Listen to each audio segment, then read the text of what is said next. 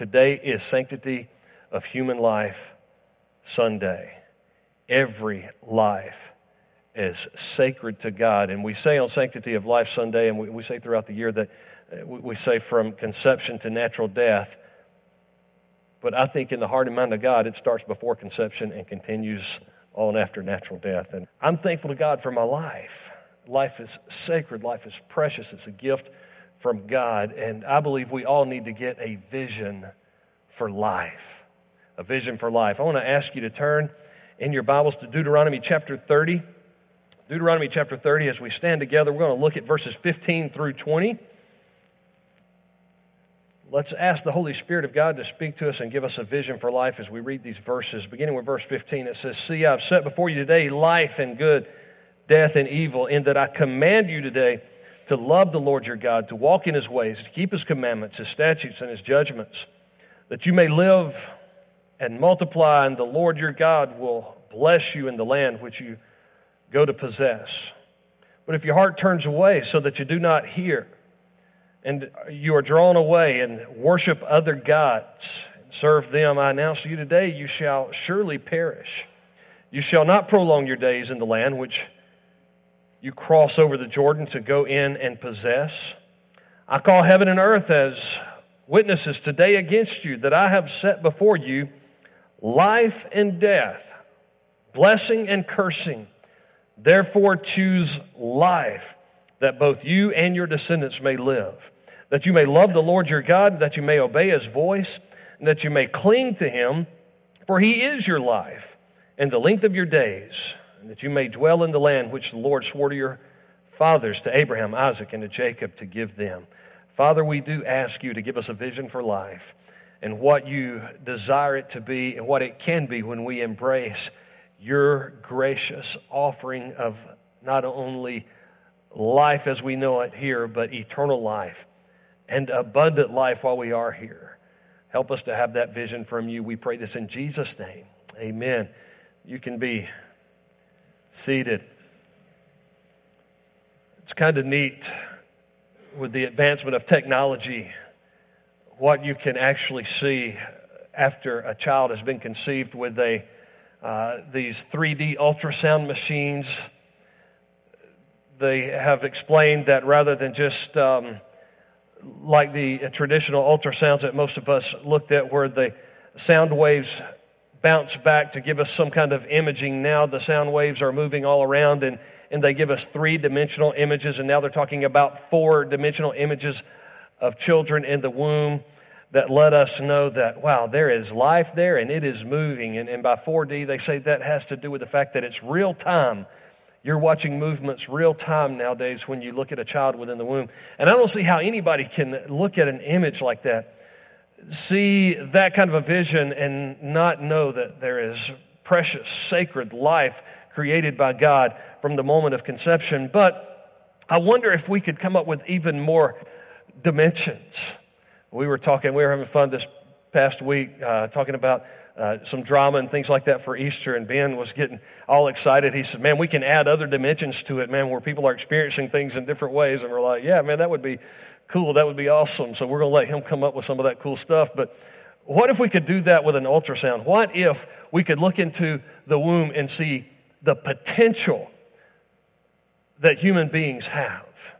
So I believe that's what Scripture allows us to, do, to potential that people have the potential for them to experience salvation one day, the, the potential for them to be a swimmer, to score a touchdown. Uh, If we could look into the womb and see that first date that that young man or young lady will go on, if we can see them working as a nurse, a teacher, we could see them discovering a cure for cancer, becoming a dad, a mom. Wouldn't that give us a, a fresh vision for life. In Deuteronomy, the word Deuteronomy means second law. They're on the plains of Moab. This is some 40 years after the departure, after the bondage in Egypt. The Israelites had made their way. Of course, a generation had passed on, and a new generation was waiting to cross the Jordan River and to go into this promised land. And things were going to be different. but they would have the opportunity to embrace a dream that their forefathers had had. And they were going to have to make some choices along the way if they were going to embrace this dream, if they, if they were truly going to have a vision to live the life that God was calling them to. And, and there's much more to it than just a vision. Vance Havner, a great preacher from the last century, said that we must add venture to our vision. He says that vision must be followed by venture because it's not enough to stare up the steps. We have to step up the stairs. And so on this Sanctity of Life Sunday, I want to challenge, uh, I want to challenge everybody here to embrace a vision to live. You say, well, we're here, right? We're breathing, right? Uh, most of you appear to be. Some of you I have a few questions about today. Most of you appear to be here and breathing and, and, and doing okay. But not everybody here is living right now. You're not choosing to live life. There's no passion, there's no zeal, there's no enthusiasm, there's no love for life in your life, and you have somewhere along the way lost a vision for life. A vision that causes you to accept and even embrace the challenges and the choices that come with that life. And so, while the text is about the Israelites, obviously, it provides us with some principles for embracing what I want to call a vision to live this morning. And here's the first principle the love that we long for is a command, it's a command from God. The love that we long for, and let's not get confused here. There are a lot of folks that say, yes, we all long to be loved, don't we? Every human being longs to be loved. We want to receive love. But that focus may leave us empty if we do not realize that God created us not only to receive love and be loved, but God created us to love. Look back at verse 15. As they're getting ready to go in the land, he says, I'm setting before you good and evil, uh, or, or, or, life and good, or, or death and evil. How did he set that before them? Verse 16, in that I command you today to love the Lord your God. You're to have a love relationship with God as you embrace the life that he intends for you to embrace. This is a reminder from Deuteronomy chapter 6 when he went over that passage that we call the Shema, as Moses was reminding them that as you go into the land, keep in mind what, by the way, Jesus would later refer to as the greatest commandment, the number one commandment of all the commandments, that you love the Lord your God with all your heart, with all your soul, with all your mind, with all your strength. In other words, if you're not loving God passionately, you're not living. And some of you this morning, you're like, man, I'm just not enjoying life. I'm not finding fulfillment in life. I want to ask you to do something. Examine yourself and say, am I more in love with Jesus Christ than I ever have been in my life? That was the problem with the church at Ephesus in the book of Revelation. They had lost their first love. And they were doing all these works and they were worn out and they were tired and they were burnt out, but they had lost their love relationship with the Lord Jesus Christ. He was not first place and preeminent. And that's where he's got to be for them to embrace the life, to have the vision for life that they were being called to. Not just to be loved, but to love, and first and foremost, to love God. Now, lest you think, and I heard one preacher say this, and I took some issue with it. He said that God is an egomaniac because he wants all the love and wants to be worshiped, but lest we call him some kind of egomaniac, let's keep in mind what 1 John chapter 4 and verse 10 says. Not that we first loved him, but that he first loved us and gave himself to be the propitiation, gave his only son to be the sacrifice for our sins. God is not calling us to do something that transcends or even comes close to what he has already done because he is perfect and holy and loving and just in every way and worthy of all of our love. But while we were unworthy, he loved us anyway.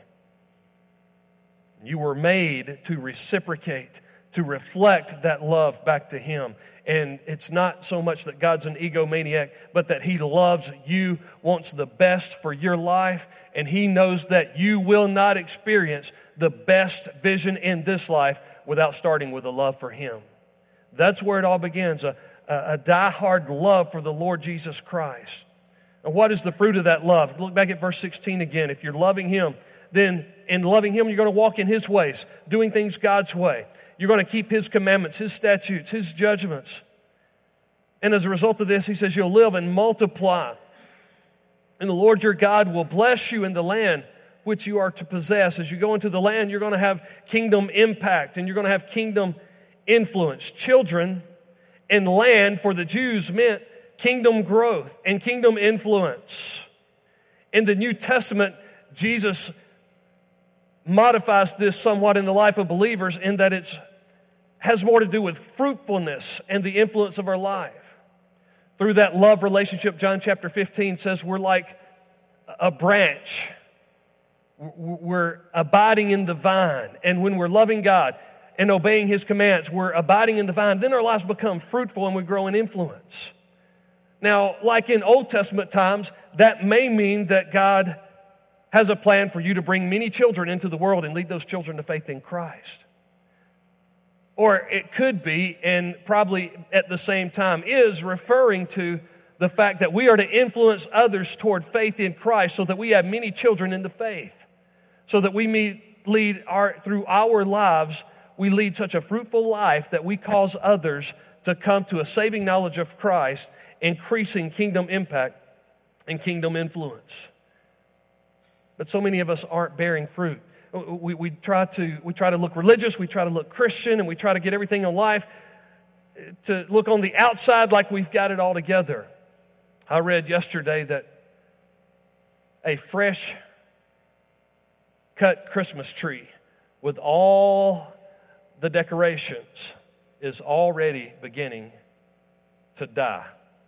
Why? Because it's been cut off from the source A fresh cut Christmas tree with all the decorations. Now, by now, for those of you who had a, a, live Christmas tree, we used to do that, but then with all the crazy allergies and stuff like that, we had to go back to the kind of the phony baloney tree, and it's kind of fake, and it's not as fun as it used to be. But but we you know it kind of messes with our allergies. But but as soon as you put that that fresh cut on the tree, it looks good, and you can water, but but it's begun to die, and so most of you have already drug drug your Christmas tree to the road or or, or, or through the woods in the backyard or it's been burned, it's been consumed because it started the day it was cut from the source to die.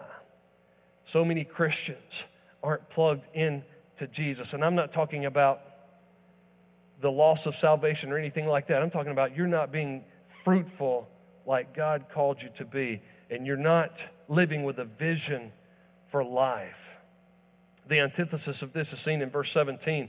But if your heart turns away, so that you do not hear and you're drawn away and worship other gods and serve them.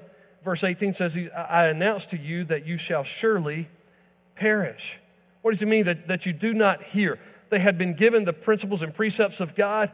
They were summarized in the Ten Commandments. The first four talking about getting things right with God, the second six living in harmony with others. It says, You're not going to have life. Are, are we surprised that so many school shootings are taking place today when we said years ago we don't want God in the schools? We're going to take the Ten Commandments off the wall. It, don't you think it's cool that if somebody walks into a classroom, that they see that God Almighty, who created them, has said, Thou shalt not kill? And, and there's an understanding that we will stand accountable to God one day for what we do with His commandments. Other gods, he says, if, if you pursue other gods, what is that talking about? It's talking about idolatry, and more often than not, idolatry is ultimately self worship. The Sanctity of Life Sunday, we often refer to the issue of abortion. There's a Together for Life rally this Wednesday in Atlanta. I think Dr. J. Robert White will be, be speaking. If you get an opportunity to attend that, I encourage you to do so. But often this takes place because of a lack of a love for God. And, and by the way, before we beat up on some of the victims of abortion, and when I say that, I'm talking about, yes, the babies are the victims, but often those who have abortions are victims in the process too. I'm not trying to excuse decisions, but I want to point out that the exploitation of vulnerable women, young ladies, is taking place all across this country. They're being manipulated, they're being lied to, you can see them in abortion clinics. You can see them in the sex trafficking that's taking place in the world today. So before we get too angry with these young ladies, let's ask this question Where are the men in their life who love God, who are responsible to protect them, to serve them? Where are the fathers that love their families and make sure that they are there for every child that's born into the home? Where are the dads who will say to the abortionist exploiters, and to all those preying on vulnerable girls in the, the, sex trafficking industry and everything else, where are the dads who will say, You're not touching my daughter? You're not touching my girl? The problem in the world today, and, and we can point our fingers at the feminist movement and the decisions that, that many women have made that have been exploited, been hurt, been broken. But where are the men of God today that are loving their families and making sure they take care of every child? that they're responsible for. So the exploitation continues. It, it, it's idolatry, it's worshiping false God, it's gods of convenience. Verse 18, he talks about the pagan people in the land. He says, I announce to you today that you'll surely perish if you get in on their behavior. You shall not prolong your days in the land which you cross over the Jordan to go into to possess see, what were they going to discover in this promised land?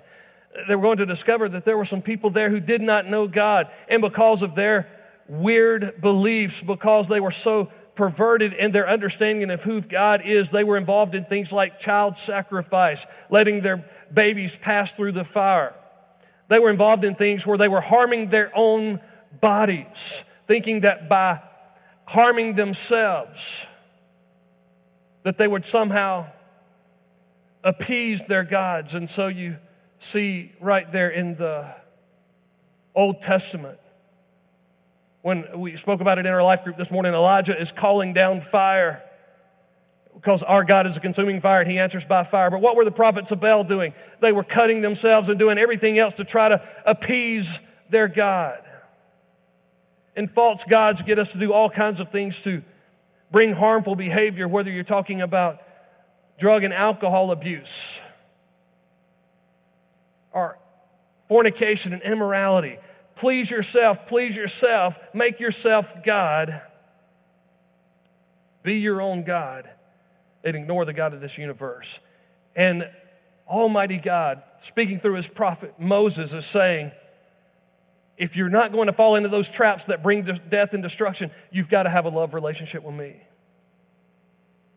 And I think that's our greatest responsibility as a church. We can march in Atlanta, and I've done that and plan to do it again. We can march in Washington. We can make sure that every Christian votes in a way that honors biblical standards, and that's a great responsibility that we all have as citizens.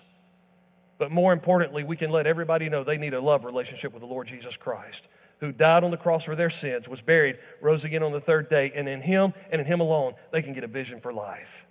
They can truly begin to live. And we need to be a picture of that. We, we need to model that. People that can't get a vision for life need to get that vision by looking at you and me. So if an unbeliever, if somebody who, who embraces all kinds of perversions in this world, if they look at you, ask yourself this question this morning, church, brother, sister, friend, ask yourself this morning if the unbelievers in this world look at your life, can they say, You're truly living? Or if they looked at your life, if they, would they say, well, if that's what it's all about, I don't care nothing for it? Get a vision to live through a love relationship. Secondly, here, here's the second principle. If they were going to embrace life, he says, the life we live is a choice. The, the life that we live in this land, it, it's a choice. He says in verse 19, I call heaven and earth as witnesses today against you that I have set before you life and death, blessing and cursing. In other words, the wrong choices will lead to death and cursing. The right choices will lead to life and blessing. He says, therefore, choose life. And by the way, your choice will impact others that both you and your descendants may live. So it sounds here like God is pro choice. Some of you are like, what? You're a conservative Baptist preacher and you said God is pro choice? Let me explain. We can't choose what is right and what is wrong. God has already established right and wrong. We're not free to choose what is right and what is wrong. But He does allow us to choose between the two. We can choose to do what is right or choose to do what is wrong. In fact, we are both more free and not as free as we sometimes think. As Dr. Rogers always said, you're free to choose, but you're not free not to choose. And you're not free to choose the consequences of your choice. That's in God's hands.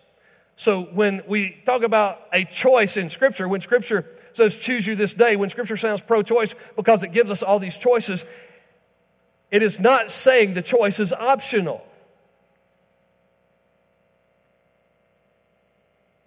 There's a difference between a choice and an option.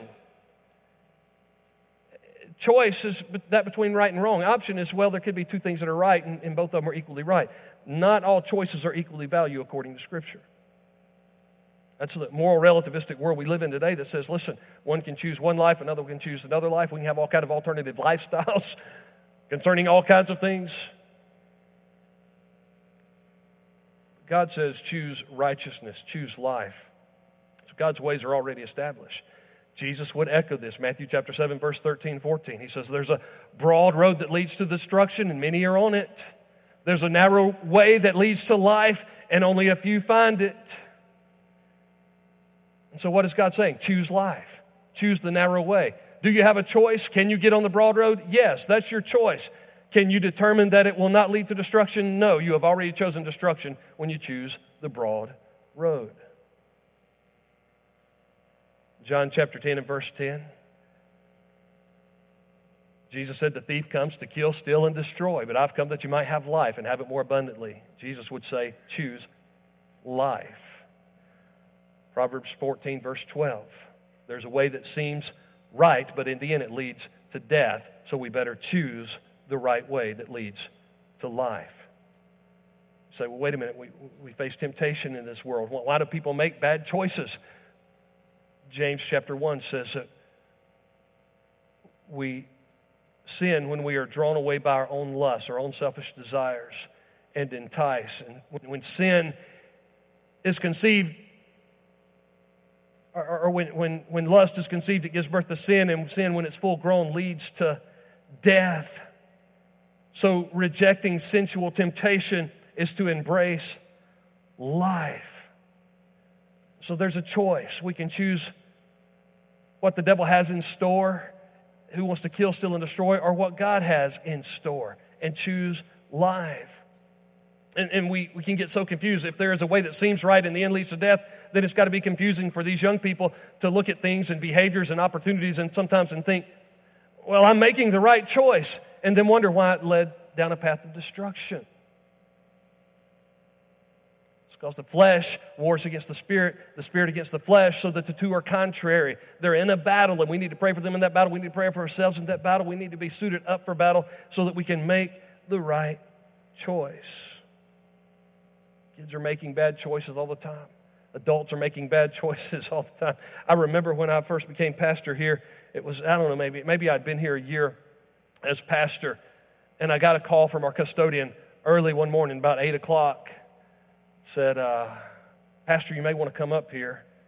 He'd come up to turn on the heat and everything else, and he said, The church has been vandalized. Some of you men remember that. I got up here and I called several of our deacons. Church has been vandalized. People had painted uh, swastikas and gang symbols and other stuff on our vans and on the sidewalks and other places. And so we had men up here with pressure washers and and buckets and everything else, and we were trying to clean everything. And, and I am excited to be able to say that by the time 9:45 rolled around, by the time you know, I, well, we started at 9:30, but by the time 9:45 rolled around, everybody was pulling in. We had at least everything out of sight. And something had been thrown through a back window here, and it was broken, but we had at least temporarily covered up everything for services that Sunday morning when we were in the process of cleaning everything up, and I'm seeing these gang symbols, and I don't know what they mean. I'm seeing swastikas, I'm seeing these comments written and all of that. it became obvious to me that this was not like some radical gang out of Atlanta or something that had made their way to the big city of Danielsville, Georgia. But there were some teenagers, maybe younger, trying to have a good time, being a little stupid, making some bad decisions that could get them in trouble for a long time. And so I began to pray, Lord, just give me an opportunity. Just give me an opportunity to share your love with these, whoever did this. Just give me an opportunity. Begin to pray.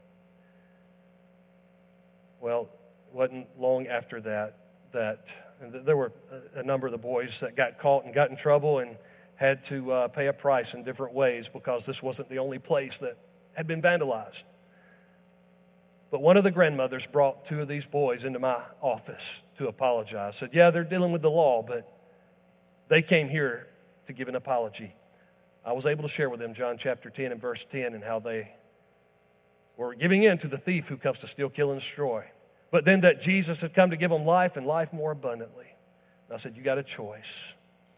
You got a choice. One of those young men prayed with me to receive Christ as a Savior and Lord that day. And before he went to serve time in the YDC, we baptized him here at Trinity.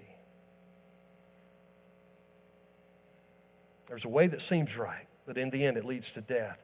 The life we live today is a choice salvation, a good marriage, a clean life, fruitfulness, the impact that you'll have on this world. It's a choice, it's an opportunity that you have. And God says, choose life. And once you choose to live, all that's left is this third principle, and that's this the legacy we leave is a conquest.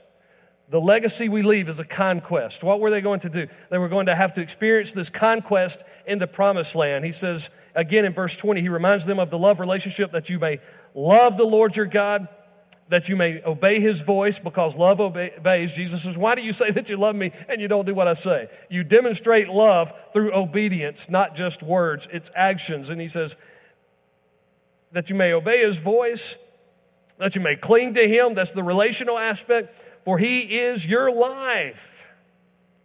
John chapter 1 In Jesus life, and life, that life is the light of the world. And he says, The length of your days we might call that full and meaningful life. By the way, you can live to be 12 years old and have a full and meaningful life, and you can live to be 112 and have a fruitless, meaningless life. And so, this is a, a, a full life, a, a meaningful life that you might have something that's real and lasting, that you might leave a legacy that you may dwell in the land, that you might be victorious, conquering this land, dwell in the land which the Lord swore to your fathers, to Abraham, Isaac, and Jacob. What was he saying? That you may go in and get in all, on all that God had for you. That as you enter into this promised land, that you may have a conquest, that you may take hold of that for which Christ has already taken hold of you. And one thing that breaks my heart when it comes to this vision for life is when I look at people not getting in on what God has in store for them, not embracing the life that God desires for them. And when people make bad decisions, no matter what age they are, whether it's a teenager that makes a bad decision and they wreck their life as a result, whether it's a young adult, somebody going through a middle age crisis. And so, in the midst of that middle age crisis, they start making some bad decisions rather than clinging to God, and they're hurting their legacy. It breaks my heart. And I too will be tempted to do those same things, to say, you know what, do some things that could hurt your legacy. God is saying, choose life. Cling to Him. Take Jesus by the hand. Walk with Him. He is your life. The journey with Jesus is not just a means to an end, it's the end in itself. I've said the same thing about prayer. Prayer is not just a means to get what we want from God. Prayer, our communion with God, is an end in itself. That's the relating with God. I'm in relationship with God. I had conversation with God. What gets better than that? And the journey with Jesus is not just so I can say, well, I'm going to get to the promised land one day. When I am journeying with Jesus, that is the promised land. It doesn't get any better than walking with Jesus. For me to live as Christ. How would you feel in this blank if, if you didn't put the word Christ? For me to live is. How do you feel in the, that blank? What is your life? If others are, are watching you, for me to live is to argue with my wife or the men would say, for me to live is to win every argument. Uh, for me to live is football. For me to live is, how do you fill in the blank? Look, preaching is what I do, but Christ is my life. For me to live is Christ. That's getting in on all that He has for us. That's the conquest. That's the legacy that we leave. And so, verse 20, as we read a moment ago, just summarizes what would take place under Joshua, what God wants spiritually to take place in our life. What's your conquest? What territory do you need to be taking back in order to leave a legacy? Is it your home? Is it your school? Your workplace?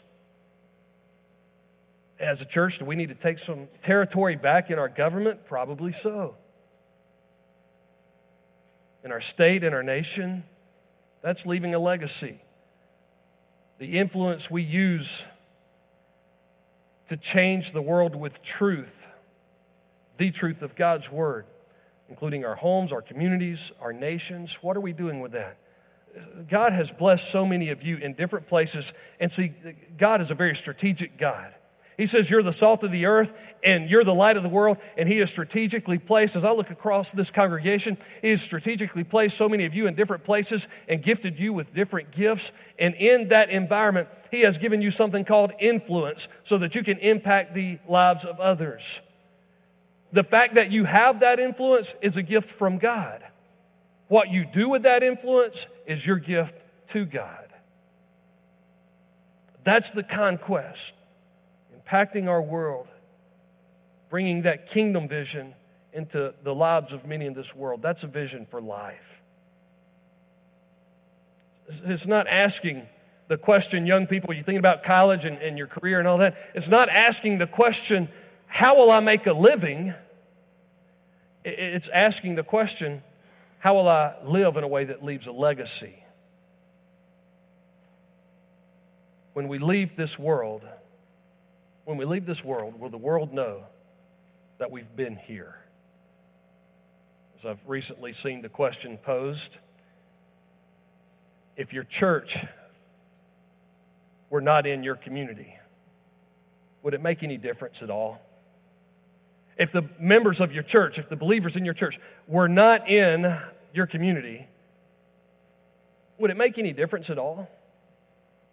If so, what difference would it make? That's the legacy that we're to leave. In 1989, I believe was the year, maybe it was before that, I remember Hurricane Hugo coming into Charleston and, and creating a path of destruction and debris all the way this side of Charlotte. I was not there, and I experienced uh, my share of hurricanes when we lived in Wilmington, North Carolina in the 90s, but I did not experience Hurricane Hugo. But I do remember driving to an evangelism conference north of Charlotte not long after Hugo came through. And though I did not see and experience Hurricane Hugo, I saw the path of destruction. I saw where the hurricane had been and debris scattered everywhere, trees wiped out. Well, I wasn't there, but it left its legacy. We still talk about Hugo. Remember being in Wilmington and seeing something wonderful when we had all of these hurricanes and that's groups of people with, especially, I was excited about our own denomination, but to see people from disaster relief organizations come in. And just as the storm had left everything worse, these folks came in from all these disaster relief organizations, and when they left town, everything was a lot better. they had come in, they had cleaned up, they had counseled with those that were hurting, they had fed the hungry, they had cleaned up a lot of the debris. Some of you have been involved in disaster relief, which is a vital ministry. It reveals the love and the power of God. What it says is, we're going to leave things better than we found them. The storm came through and left things worse, but we're going to leave things better than we found them. And I think that's a mentality that all of us need to embrace in life. See, we can complain about liberal politicians and the depraved nature of humanity that is leaving a trail of destruction across this nation. The sin that destroys our communities and our homes, we can complain about it or we can say, you know what, that's leaving things worse than they even were. But we, when we leave this place, our legacy is we're going to leave things better than we found them. We're going to leave it better than we found them. I pray that'll be your mission, that you would leave a legacy, and that begins when you choose life. Receive a vision and embrace that vision and walk in that vision for life. Would you bow your heads with me?